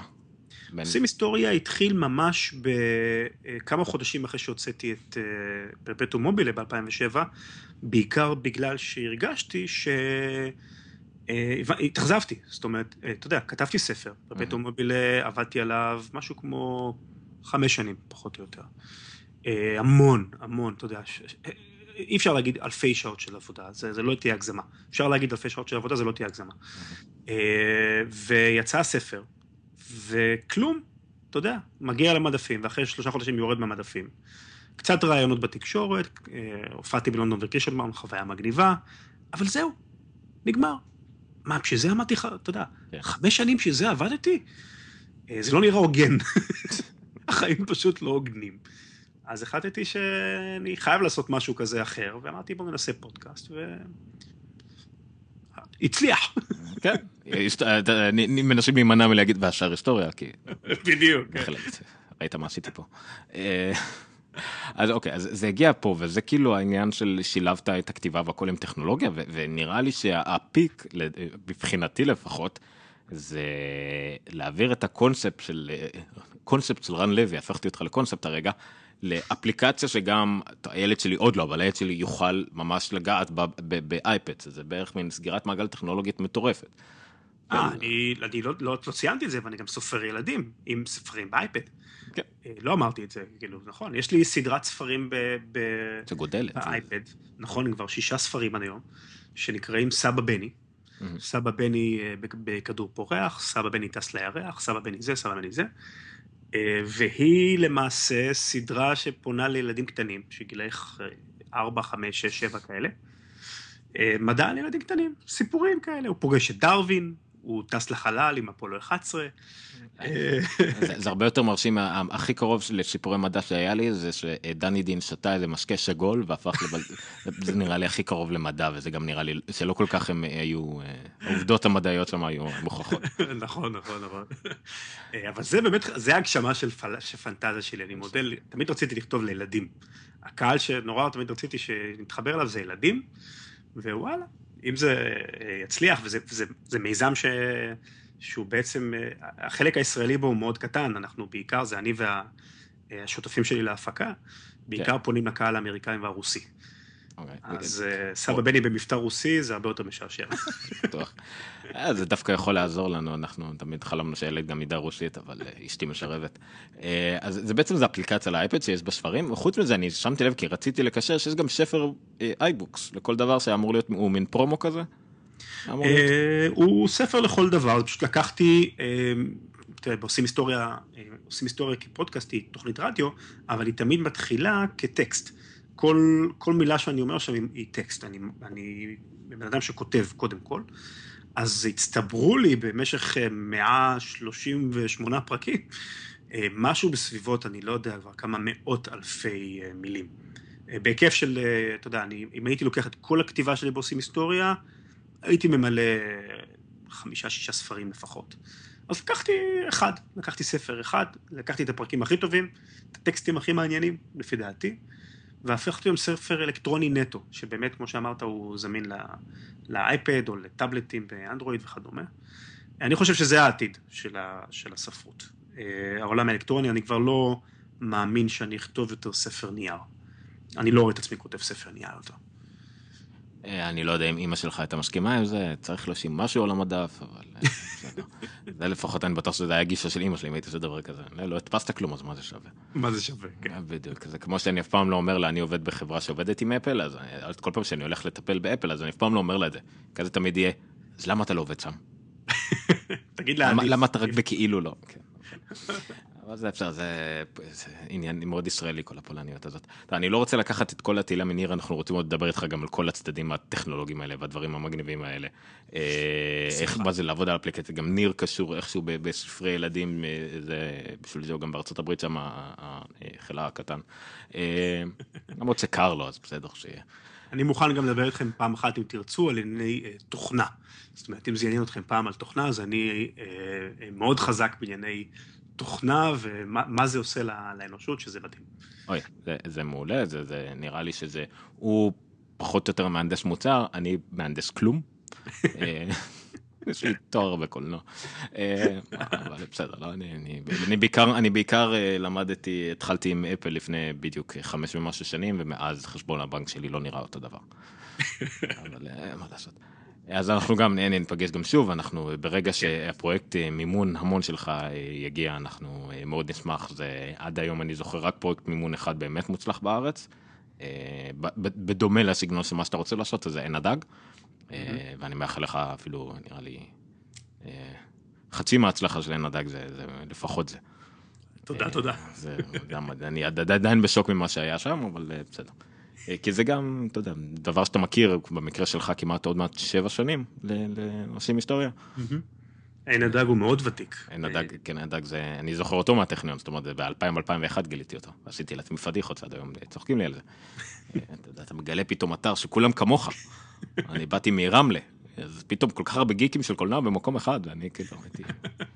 קצת הבכתי. נפלאות האינטרנט. כן, בדיוק. אבל אה, זה כן. וזה, והילדים שלנו פתאום יראו את זה כמובן מאליו, וישכחו שאני אה, הדפסתי פעם אה, במדפסת סיכות, דבר שמצאת באינטרנט, היה אצלי הדף עלה, הדפסת אותו מהר מהר מהר שלא יברח. תוכל לברוח. עולם אחר, פרה-היסטוריה. לגמרי, לגמרי. טוב רן, אז תודה רבה, היה נפלא, אנחנו ניפגש שוב, אני מקווה. תודה רבה לך. אה, וזהו, לילה טוב, זה היה, אה, אני אעשה דווקא את הסיומת, אני כן אעשה איתך, זה היה הנונקה שלנו, אה, גם ניר, רן, סליחה, ניר, רן, התבלבלתם. יותר מדי אותיות, דומות. ניר ינסה לאיזה קטע בניו יורק שם, הוא בתערוכת צעצועים, מנסה להקליט לנו כמה דברים מגניבים, אבל בסך הכל אני מאוד מודה לך רן. אני, מה שחשוב לי לדעת זה איפה אפשר לעקוב אחריך בצורה עקבית. כי אני מצאתי שקשה מאוד לעקוב אחריך בצורה עקבית. כמובן שברנלוי.קום יש ואפשר לעקוב אחרי RSS, אבל חשר פה, אתה יודע, אני רוצה שיקפוץ לי, רן הוציא משהו חדש. איפה אני יכול... אה, בטוח שפייסבוק זה, זה כנראה המקום הכי טוב. אה, כל מה שאני מוציא, כל מה שאני עושה, הכל תמיד מופיע גם שם. כמובן, כמו שאמרת, האתר runlevy.com. אה, טוויטר, ב-i, זה חשוב. אה, עם i, רן לוי. בסוף. מתברר.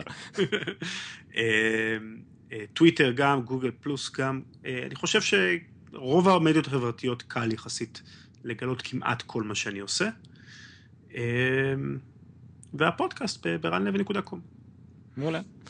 אה, וגם באקאסט, שם גם תמצאו אה, אותנו, את כל הפודקאסטים של הגיקסטר, כל השתיים וחצי כרגע, אבל בעתיד אני מקווה שיהיה לנו עוד. אנחנו אה, עובדים דרך אגב על פודקאסט לילדים, לא לילדים, להורים לילדים, להורים גיקים לילדים שיהיו בתקווה גיקים.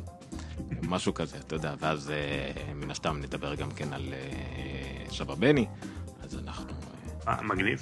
כן, כן, אנחנו כל... אני גם זה, אני, אני דואג להעתיק פודקאסטים אמריקאים שמספיק אנשים לא מכירים אותם, ואז אני יכול אה, הכל באישור. השראה, השראה, לא יודעת. כן, כן. לא, ואפילו קיבלתי אישור פה ושם, אתה יודע, זה, זה מה שטוב גם באינטרנט. אתה מדבר עם הבן אדם, מה קורה אחי, אפשר להעתיק ממך? כן, סבבה, קח, תודה. זה, זה מאוד נחמד. באיזה שפה זה עברית? אה, יפה, אני לא מכיר אף אחד. אוקיי, תודה רן. אה, לילה טוב, בכיף, תודה. שיהיה לילה נפלא. להתראות. להתראות.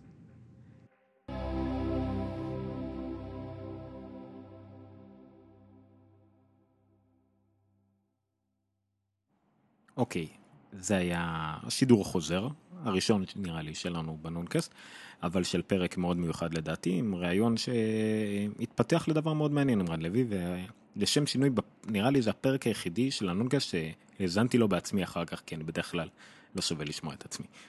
בכל מקרה, למה אני מדבר איתכם ככה אחרי שכבר הסתיים הפרק? א' כל כדי אה, להרגיע שאולי היה לנו קצת פרקים מוזרים לאחרונה, אבל ברגע שניר יחזור מחו"ל ולקראת השתיו המאוד עמוש שיהיה לנו במיוחד בכל מה שקשור לעולם של אפל, אנחנו יודעים שיהיה אייפון ואולי גם אייפדים ואולי עוד מוצרים, אז אנחנו נחזור בשיא הכוח בסתיו, בספטמבר. אה, כמו כן רציתי לציין, כי לא חשבתי שזה כדאי לציין את זה בהתחלה, אבל אני בהחלט רוצה לציין את זה בסוף, שאחת השיבות גם כן שלא לא התכוננתי לעשות פרק חדשות או ידיעות בנוסף לחלק המרכזי שיש שידור חוזר, בין היתר נובע בגלל שעברו יומיים לא קלים, עליי לפחות באופן אישי, אני יודע שזה משהו מאוד פרובינציאלי, אבל המוות של רובין וויליאמס די השפיע עליי, אמנם לא משהו שאני יכול להגיד וואי בגללו לא יכולתי לעשות כלום, אבל זה בהחלט הוציא די את הרוח מהמפרשים של הקריאטיביות ופרודקטיביות של מה שיכולתי לעשות בימים האחרונים, אני מתנצל על זה. אז אמנם זה תוכנית על טכנולוגיה והכל, אבל כיוון שכבר היה מוזיקה, כבר התגלגלו להם הקרדיטים, כולם הלכו הביתה או לשירותים או סגרו את, ה, את האייפון או את האייפוד או מה שזה לא יהיה. אז אני מרשה לעצמי להגיד כמה מילים. במיוחד כי לא כתבתי על זה עדיין בגיקסטר. רובין וויליאמס. אני חושב שהוא מלווה אותי כמעט כל החיים, שזה לא כל כך קל, כי הוא בערך פרץ כשנולדתי, בין ב-81, זאת אומרת, בין 78 ל-82 היה מורק ומינדי, הסדרה שגילתה אותו לעולם. ואחרי זה פחות או יותר כל כמה שנים הוא צץ לו בשרת או משהו שראיתי. אני לא רוצה להתחיל לדבר על זה, כי גם אני לא מוכן לזה, וזה די נשמע נורא אקראי ורנדומלי מה שאני עושה פה, אבל אני רוצה לשיין רק שני דברים. את אלאדין ראיתי בקולנוע, גררתי את אימא שלי, אני חושב שהייתי בן 12. ידעתי שאני אוהב קולנוע כבר, אבל הלכתי לראות סרט מצויר בקולנוע, שלא עשיתי את זה מאז שלקחו אותי לראות את רוזר רביט, שהייתי ממש קטן. לא שרוזר רביט זה מצויר, אבל נניח. וגררתי את אמא שלי שלא רצתה, והיא כמובן נהנתה כמעט יותר ממני, כי היא הבינה קצת יותר את הבדיחות למבוגרים. אבל עדיין זה היה פעם ראשונה שהיה שלבריטי לכל דבר בשרט מצויר, והוא כמעט השתלט על כל השרט, ועשה את זה שלו, וזה גם שרט שכל פעם שחזרתי אליו, אם ראיתי אותו כל שנה, ואחרי זה היה לי אותו גם בקלטת, והיו לי מארצות הברית וכדומה. גילית כל פעם עוד דמויות שהוא עשה שם, ורק עכשיו אתה מזהה אותם, כי רק עכשיו הבנת את ההקשר של תרבות הפופ אליהם. וזה היה פשוט טירוף. גם הייתי בארצות הברית, אם אני לא טועה, ב-90 ו... לא, 99 דווקא, שהייתי בארצות הברית ונפגשתי שם עם כמה חבר'ה אמריקאים. ולפחות שניים מהם ידעו לדקלם את כל השרט הזה מאלף עד תו ממש, לדקלם את כל הטקסט. זה מדהים ממש הסרט המצויר הזה כחלק מהפריחה המחודשת של דיסני בתחום הסרטים מצוירים עכשיו. אני זוכר שרובין וויליאמס קיבל על זה פרס מיוחד בגלובוס הזהב, פרס שהמציאו רק בשביל זה, כי אין לזה קטגוריה. הוא לא שחקן ראשי, זה סרט מצויר, אין לזה קטגוריה בגלובוס הזהב. פשוט העלו אותו לבמה ונתנו לו פרס על זה שהוא היה רובין וויליאמס. זה מאוד מרשים. הדבר השני, זיכרון השני שרציתי לציין זה סיפורו של וויל האנטינג. את סיפורו של וויל האנטינג ראיתי ביציאה לקולנוע מהתיכון, אני חושב שזה היה בי"א, זאת אומרת 97 או 8. ממש כאילו פשוט, אני לא חושב, לא זוכר אם זה היה אצלי המאורגנת של, מהבית ספר או שפשוט הרבה חבר'ה מהכיתה. וראיתי את זה וראיתי את זה אז עם מישהי שהייתה קרובה לליבי באותה תקופה. ופעם ראשונה שהסתכלתי על סרט קולנוע כקולנוע, לא כבידור, לא